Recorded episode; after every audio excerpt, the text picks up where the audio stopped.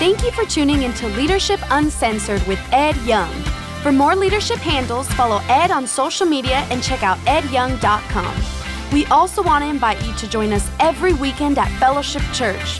Visit one of our many locations or even join us online. For locations and experience times, visit fellowshipchurch.com.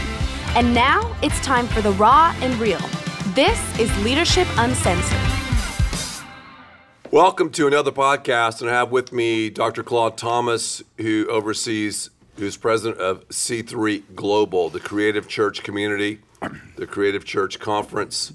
And if you're not involved, man, I would love to have you involved. But Claude, thank you for being here at another Thank you. podcast. Wow, podcast. Today, Claude, I want us to talk about an issue because this is called Leadership Uncensored. I want us to talk about an issue that people think they know about, but they don't. And this issue doesn't matter, but one day it will matter. and this issue is how in the world do you organize? Let me let me let me talk to uh, let me let me talk about a church first. How do you organize a church for success? How do you set one up for success, not failure? Because I'll say it, most churches are set up, even the new churches, the church plants, most are set up for failure, not success. How do you set one up for success? I think the fault we have to begin with a with a what I would consider to be a biblical area that we need to understand. If um, if Ephesians four pictures uh, Jesus giving to the church gifts, and a pastor teacher is a gift to the church, then you start with the person the, that's called the pastor.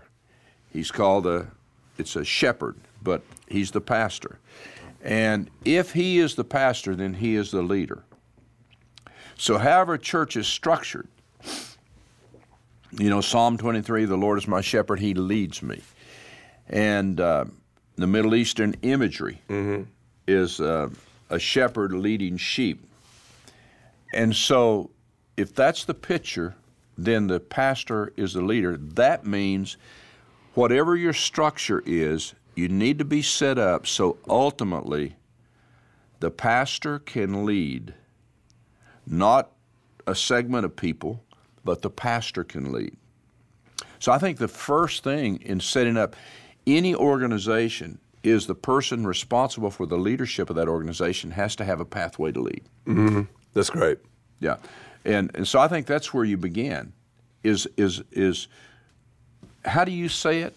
The vision comes from Yeah, I what, do I do. There's concentric circles of leadership. Yeah.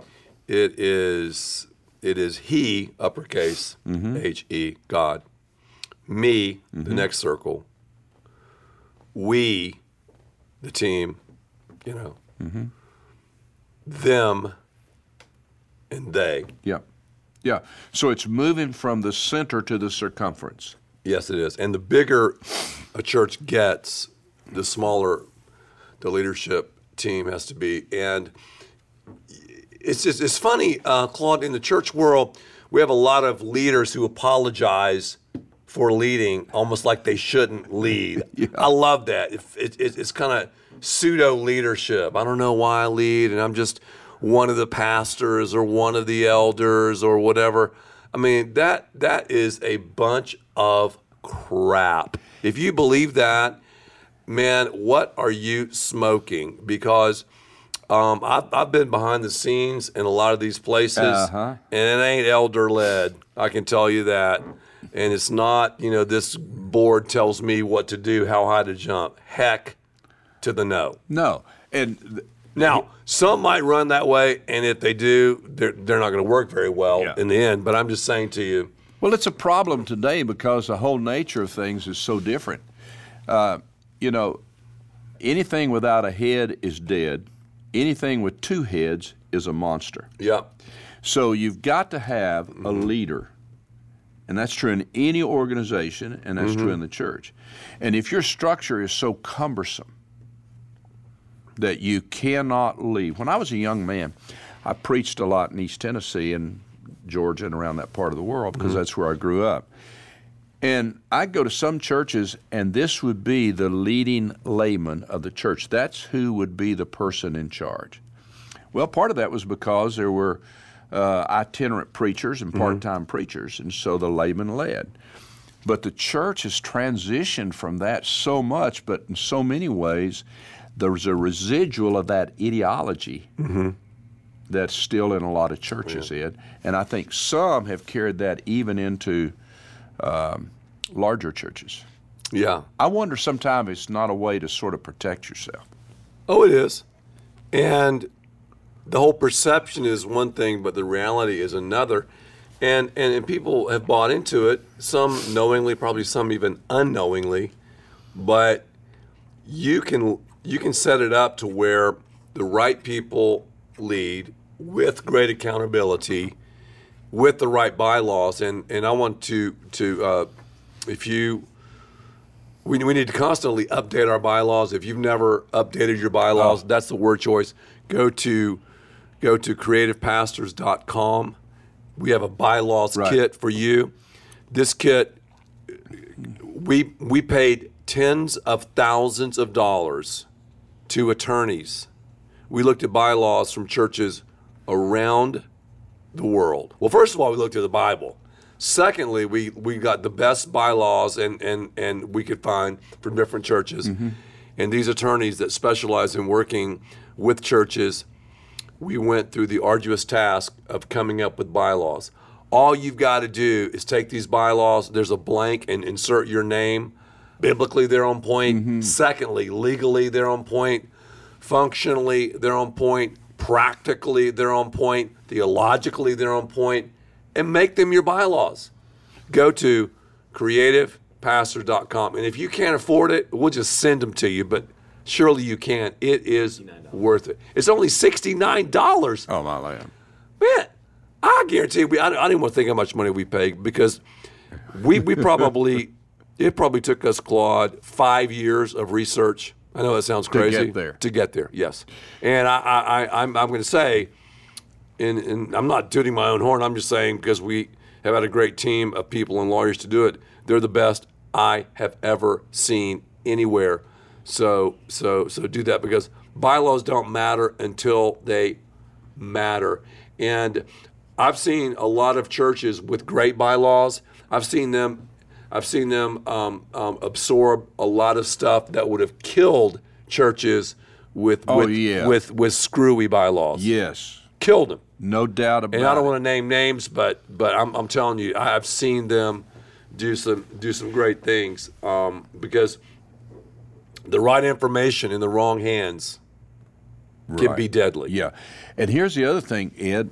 I mean, you said that you know of churches that it would have. There are churches that it has had. It has actually Yes. put some churches out of business Right. because the authority was given to the wrong people and the the alignment to account the right accountability was out of place and uh, it, it literally has shut the doors of some churches. Yes, it has. It has. So, so man, the bylaws are are just um, they're huge, and we've worked with so many churches, and we do work with so many churches where we help them update and and transition their their bylaws, and especially with this whole multi-site satellite setup, you've yeah. got to have Yeah. the right bylaws. Well, another thing that that I see in in talking to a lot of pastors in in global and and then s- outside is that if you you know the, the argument is well you got to have accountability. You got to have accountability. But the way that we're structured gives in my opinion the best accountability. Mm-hmm.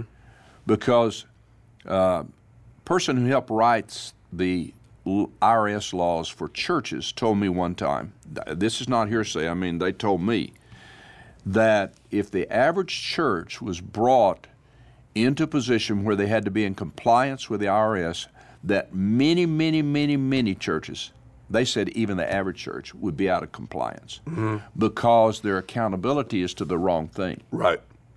Brilliant. And so when you talk about paying the attorneys, yeah, you're paying them a lot of money. And you're talking about $69 for a packet? Oh, gosh. Oh, come Yeah. on.